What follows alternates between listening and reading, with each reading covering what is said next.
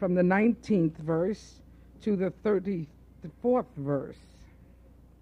Simple teaching, but it's beautiful teaching. We are we are talking about the stewardship of treasures. And I've spent uh, two weeks talking about the heart being one of our greatest treasures. But it's what's in our heart that counts. And that's why we went on to find out that the scripture says that the heart is most deceitful of all. In other words, don't let yourself go by your heart because your heart can take you right off a cliff. But then again, the scripture says, above all things, guarded, guard your heart because from it flow the issues of life. In other words, it's tricky as the heart can be, and as sly and as slick as it can be, wanting its own way and being the seat of ego, still we have to guard it.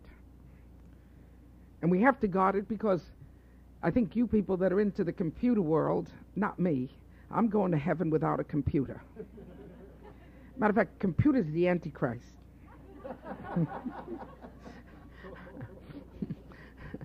now that tape will go down in history. I'm just I'm just I'm just too old to be mechanical if you know what I mean. I look at a computer and I just, you know, I, a matter of fact, I even wave to it so it doesn't bother me, you know, and I walk by. But I, I have to tell you, the heart is like a computer. And the interesting thing about the computer is whatever you put in, that's what you get out. The computer is not magical. The computer does not answer in terms of in terms of anything unless you have fed it whatever you want to come out from there. And that's why sometimes there's quite an expression garbage in and garbage out. And that's the way the heart is. And that's why the scripture says, above all things, guarded, guard your heart. Because if you keep letting garbage go in, that's what's going to come out. And the scripture tells us that so carefully, so we must guard our hearts. And it's Jesus that says that where your treasure is, that's where your heart will be. And so we have to designate today what are we talking about when we talk about treasures? Well, we're talking about those things that have to do with living, with scratching out a living. And it's important because we all have to live.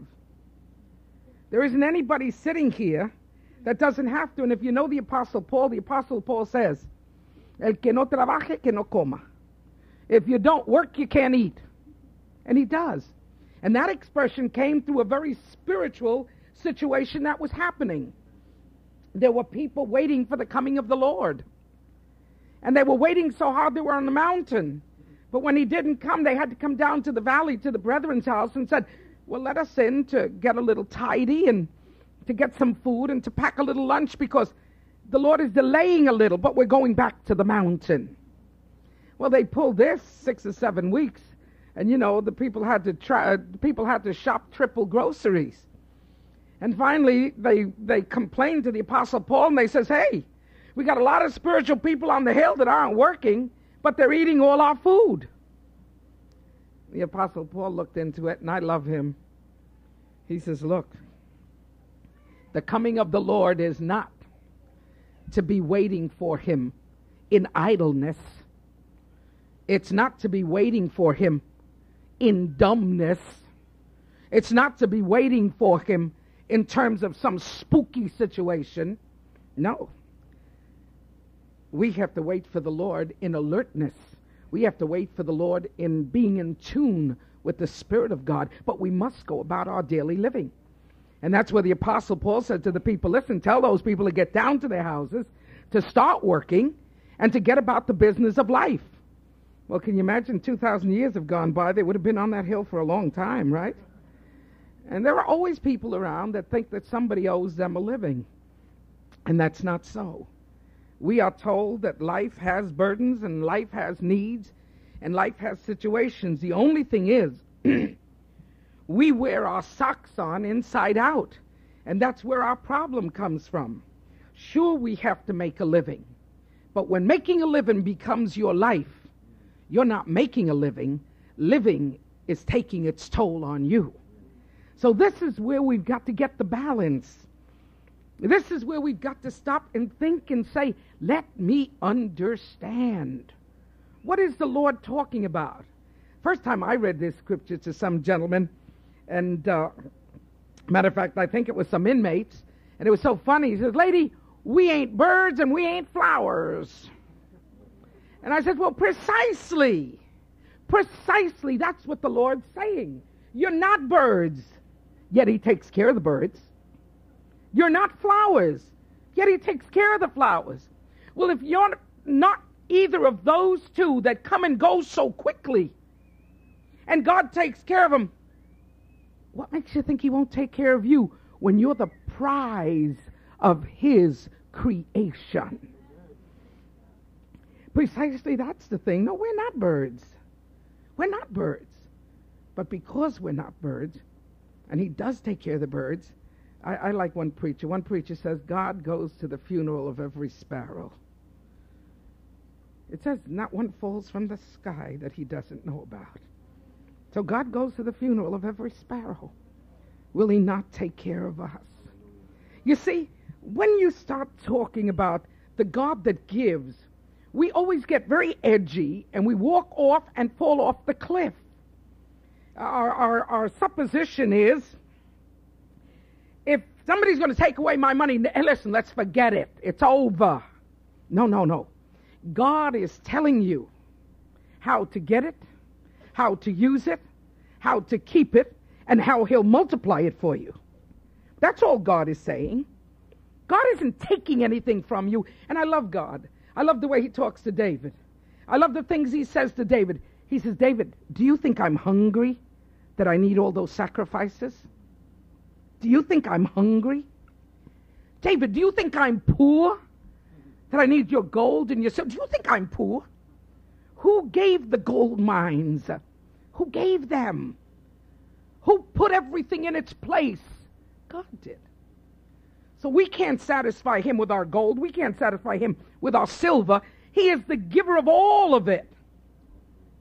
When he asked for sacrifice, there was a typology, there was a shadow, there was a teaching involved. That it would not be without the remission, uh, the shedding of blood, we would not have the remission of sins. So there was a teaching there. And folks, this is what God wants to do. He wants to teach us. And He wants to teach us things that are very important.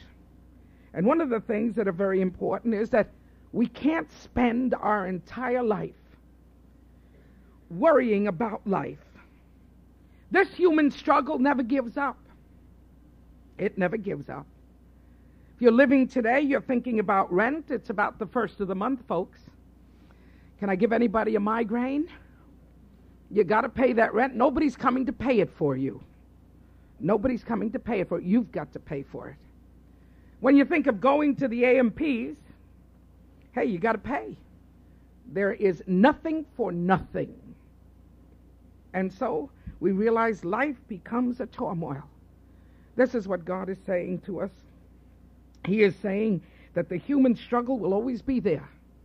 There'll always be a fight for commodities. There'll always be a fight for properties. There'll always be a fight for ownership of something. But when that becomes your only fight, it's over. It's over. There is a hymn in Spanish which is so beautiful. And it says there are rich people that die not knowing where their pain is at. Hay ricos que mueren sin saber dónde está su dolor.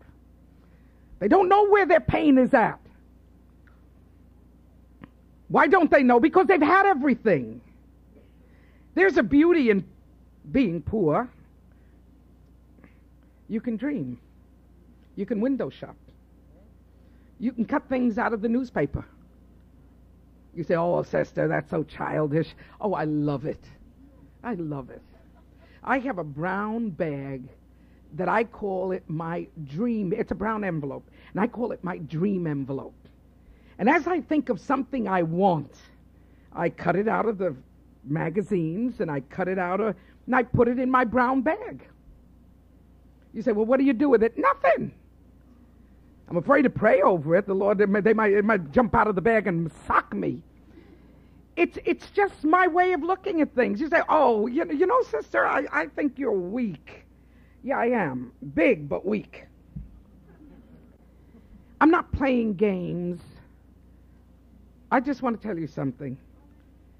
There isn't a person alive that doesn't want things. And if you don't want things, you become a homeless person. And then you start collecting garbage. And you have no hope. And that's the end of it. We don't have homeless people, we have hopeless people. Because where there's hope, where there's a flicker of hope, where there's a flicker of hope, there, there, there's a sense of, of drive, there's a sense of power, there's a sense of go get it, there's a, a sense of I'll do it, there's a sense of I'll survive. But when there's hopelessness, there is none. Human struggle is always ours. In your, in your little piece of paper that I gave you today, in your bulletin, when you go home, you read it. There are people that fight for things, and there are other people that fight for power and control. What I want to dedicate this day to is spiritual growth. And spiritual growth in terms of the stewardship of our treasures. Don't be possessed by anything, yet possess what you possess with grace and with thanksgiving. That's all. That's, that's the whole difference. Don't you be possessed, but you possessed. You possess with grace and thanksgiving. And let me tell you something when you possess something like that, God gives you another thing. He gives you discernment. Discernment as to what to do, discernment as to what to get into and what not to get into. When you start to watch out for your heart and watch out for pleasing God, then God starts to watch out for you. And God loves to watch out for you. I mean, this is his favorite pastime. That's why he says, Call on me, and I will answer thee, and I will show you great and wonderful things that ye know not. That's why he says, Come unto me, you're heavy laden, you're burdened, come unto me, and I will give you rest. That's why he says, My yoke is easy, my burden light. Yours is going to kill you, and your burden is heavy, it'll drag you down. Come unto me. My yoke is easy. Why? Because we're yoked to Him. And believe it or not, He does carry the load. He just gives us the strength to walk side by side. We've got to understand this, folks. In this chapter uh, of the sixth chapter, which is the chapter that mainly deals with what we have, Jesus sets so many things straight. It, it, it's interesting. He says, Don't be a show off.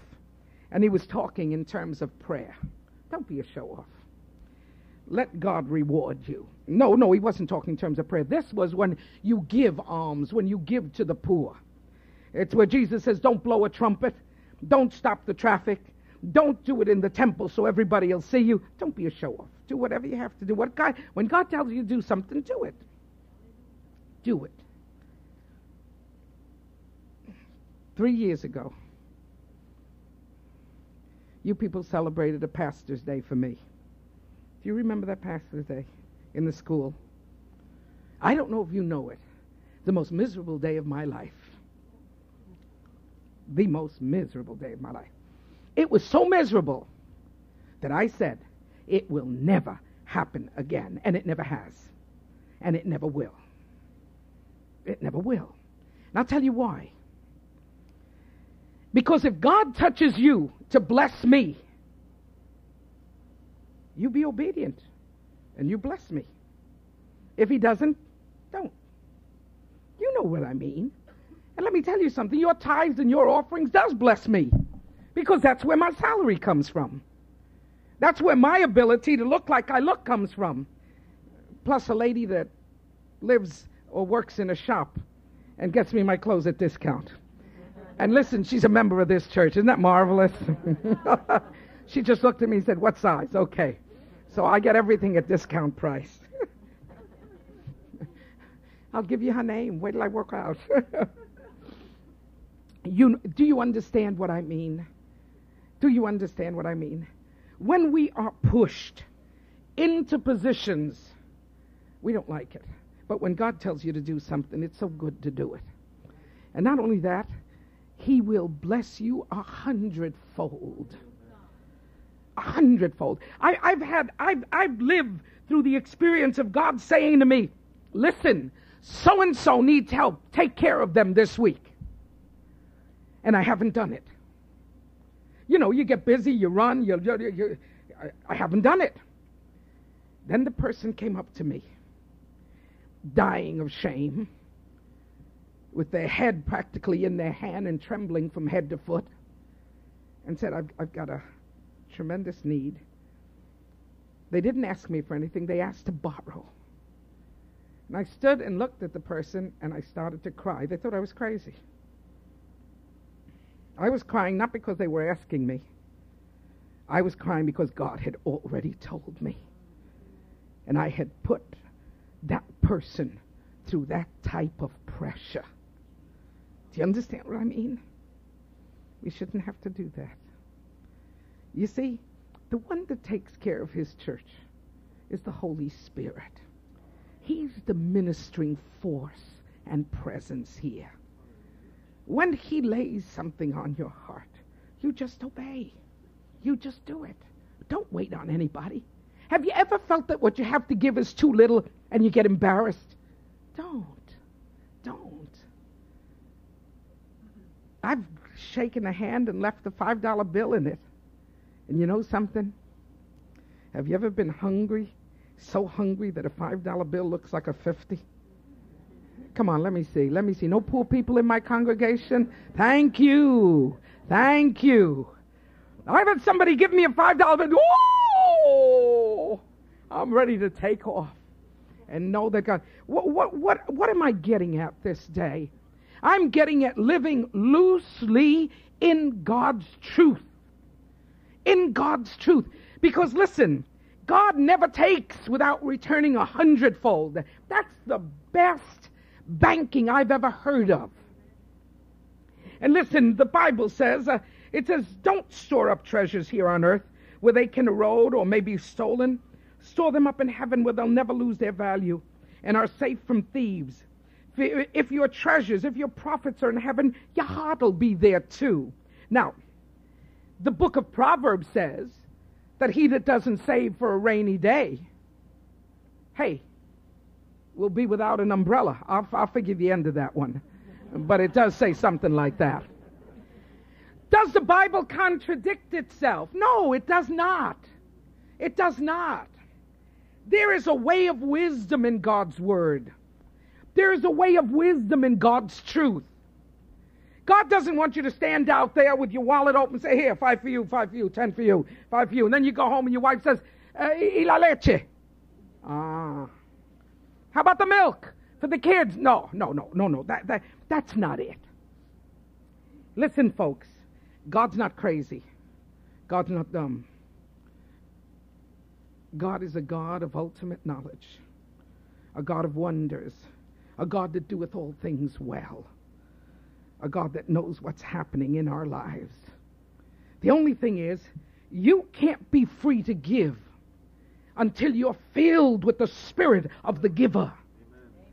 So to tell people to be to give is, is very easy. It's very dogmatic. I come from a strict Pentecostal church. And I remember my father was in it just, hey, just six six weeks. And the pastor came up to him and said, hermano Rafael, my father's name, usted no diezma. You're not tithing. my father looked at the pastor and laughed. he said, Tithe? He says, I don't even have enough with what I make.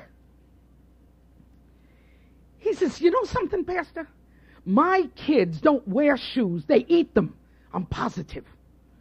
I'm positive they take them off somewhere in the prayer yard and they chew on them. Because shoes don't last my kids a month. We've always been that way. I met a lady today that, this week that has a pair of shoes 12 years old. She's a miracle lady. I've never had a, I've never had a pair of shoes for a, uh, for, for, for a year. How do you like that? So the pastor, but my father looked at the pastor, and it was so sweet because my father wasn't holding back. He wasn't holding back. He was just telling him the truth. And then my father told the pastor another one of our great secrets. And this is the secret. We don't have enough money. We even have to buy the food on time. Anybody know what this means? Fiao? Fiao? Put it on the book. You know that? Tell, tell them to put it in the book. Apunta, that's it. Que lo apunte. Put it on the book. And I remember we used to go with the little book. And my mother was a terror with her book. She'd put the date on it and she'd even put next to it what she got. So that when she went in, there's no, there's no other apuntes but my mother's. Okay, so in that she was careful. So he told he told the pastor all of this. And the pastor just looked at him and he says, But listen, God's not a liar. And God says in the book of Malachi, you've you've you've you've stolen from me. You've stolen from me. You are thieves. And the prophet answers back and says, How have we stolen from you? Tithes and offerings. Whoever doesn't give them, whoever says they love the Lord and doesn't pay tithes and offerings, you're stealing from God. So the pastor told that to my father. And my father says, Well, I don't know. No tengo. You know, I don't have. Then the pastor was so wise and so precious. Pastor Lopez, Manuel Lopez. He's still alive. He's about 93 years old in the hills of Puerto Rico. And he says to my father, he says, Hermano Garcia, let's make a deal. That was way before Monty Wolf, Monty, or whatever his name is. Thank you. See that? See that? This church knows. Way before then. He said, for the next month, you pay, no, he said for the next two months, you pay your tithes. I will not bank it.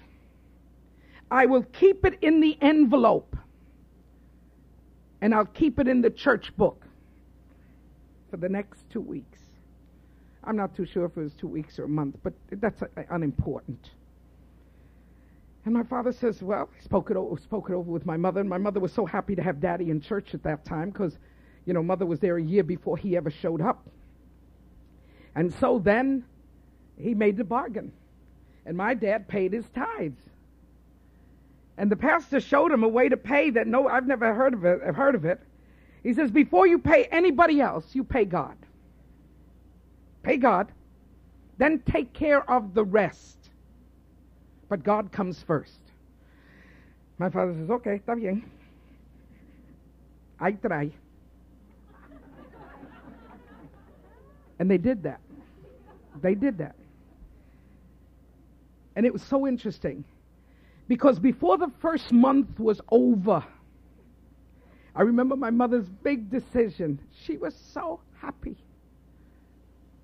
No más fiao. No more writing it in the book. No more, no more. Mother said to Dad, We'll just buy what we need. You know, I, I, am going back with this, folks, till I was eight years old, and I'm 62, so you figure it out, okay? I'm going back this time. And in those days, you did buy two cents worth of onions, and you did buy five cents worth of tocino, and you did buy, hey, a pound of rice. I, I really mean this. These were tiny little portions enough to make that evening meal. And don't forget the can of corned beef. Don't ever forget that. Y un amarillo. All right, okay, let's. Uh, all right, you're all hungry by now. Uh, these are standard plates. Uh, if, if, probably if we were black, we could talk about collard greens and a few other things, but you know what I mean. So when it, before a month was over, mother was already buying. Big deal, cash. Cash before the second week was over, we were able to get some new sneakers. I don't ever, I don't ever recall, except Easter and Christmas, wearing shoes. We always wore sneakers. 89 cents a pair. Kids get them today for 100, right? 90, 80, yeah. Oh, burn them, folks, burn them. Well, anyway, and back to the farm. Well, anyway, the time was up. If it was two, three a month, the time was up. And the pastor, dad didn't go to the pastor because somehow or other, the joy of giving filled my father's heart. His little brown envelope, which was all they had then, with his name on it and his simple amount of tithe, he went with such joy with that. He, every week, every week. When the month was over, the pastor called my father. He said, Don Rafa, look, this is what we've saved. Let me tell you something else the pastor said. He said, if after the month you need something, we'll give you back your money and we'll give you back what you need. You see, you can only do this with a true heart. You can only do this with real people. You can only do this with people that really want to serve the Lord. Because if you don't want to give and if you don't want to serve the Lord, it's never going to work out. Well, the month was over. My father had completely forgotten. And he shared with the pastor the fact that didn't go back on the book. And that now they were buying sneakers for us and, and feeling good about it.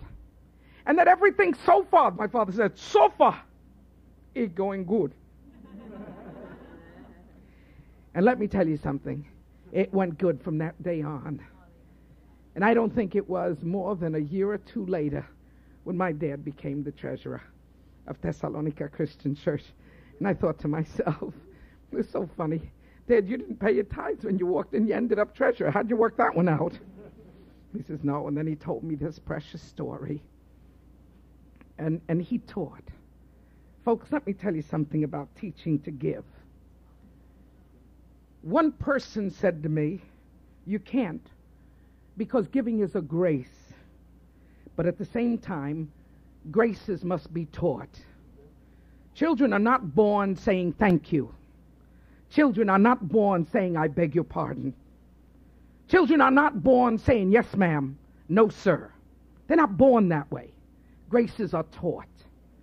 And when they're taught from people that exercise them, because the greatest teaching is living example. And so let me share this with you. Although giving is a grace and you've got to want to give, I will tell you this it's not only a grace, but it's got to be taught. It's interesting because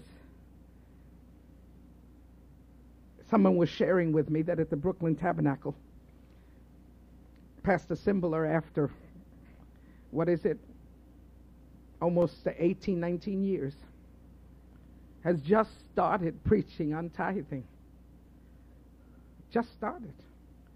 And he says, I never did because I thought it was until one person approached him and says, You know, Pastor, you're making sinners out of us.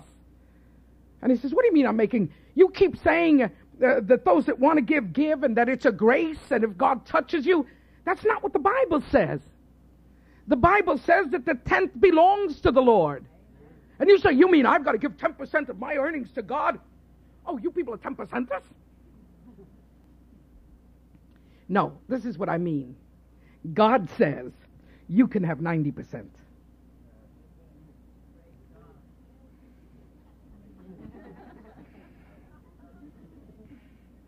God says you can have 90%. He doesn't want it all. He doesn't want it all. You can have 90% of what you earn. There were people taking to, taken to Jonestown by somebody that taught them that everything they owned belonged to them. And there they died under a horrendous ownership. Now, we don't teach that. What you have belongs to you. And through God's grace and through the teaching of the word, you will know how to give. And you'll know when to give. I used to be a preacher for Mother Horn on Lenox Avenue and 130th Street. That really dates me. And I loved Mother Horn and Sister Jessie, her daughter. And I used to march in their prayer marches. Brother Negron, remember? You pray, and then you give till it hurts. And then you give till it stops hurting. Then you've learned to give. Might be a little exaggerated, but that's okay. Giving is part of our ministry to the Lord. Sister Amy, what's done with what we give?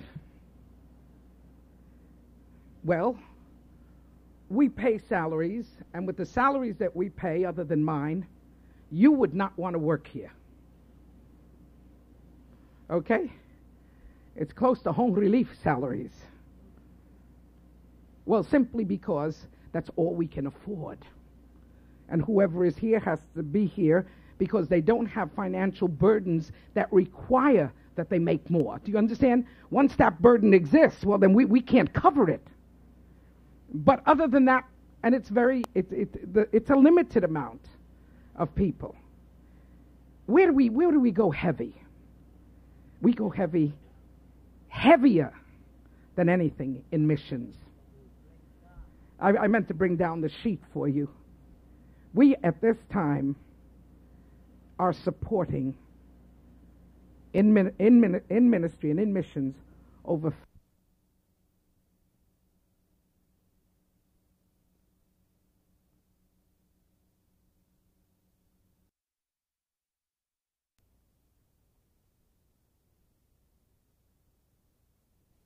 or organizations. And I'm so proud of that. Last year we gave over 32,000. We've budgeted this year in missions to reach 48,000. And we're going to reach it. We are on every continent of the globe. And don't think I pick them at random. I know these people. I know who they are. I know what they're doing. And you've met many of them on Tuesday nights here in God's house. So that's that's one thing. And then we have a budget which this year will exceed 36,000 for our children's work. And that's something we're never going to give up and we're going to do till the day we die. And I am terribly excited. We have in house and we have the Poconos. And now we have our story hour, which is just limited to a few, but it will get larger. We know it. Everything grows here. It's just a matter of time. We're ready. We're ready. Cheryl is teaching. Joseph Henry is teaching. I am teaching. Nancy is teaching. Everybody's teaching at the 3:30 to 4:30 uh, children's hour. So I thank the Lord for that. And this is this is where we're at. And I'm excited. I am terribly excited. And let me share this, and, and we're going to have Holy Communion. You're going to need Holy Communion, right, to get over this sermon? That's okay. Uh, we have to make up our minds that our walk with God is going to be a complete walk. I started saying something to you, and I gave it to you in the illustration of my father, but that was a very positive illustration. But there is a negative side of giving, and it's the side where you're justified by what you give. In other words, that becomes part of your spiritual justification. No, folks, it is not. It is not.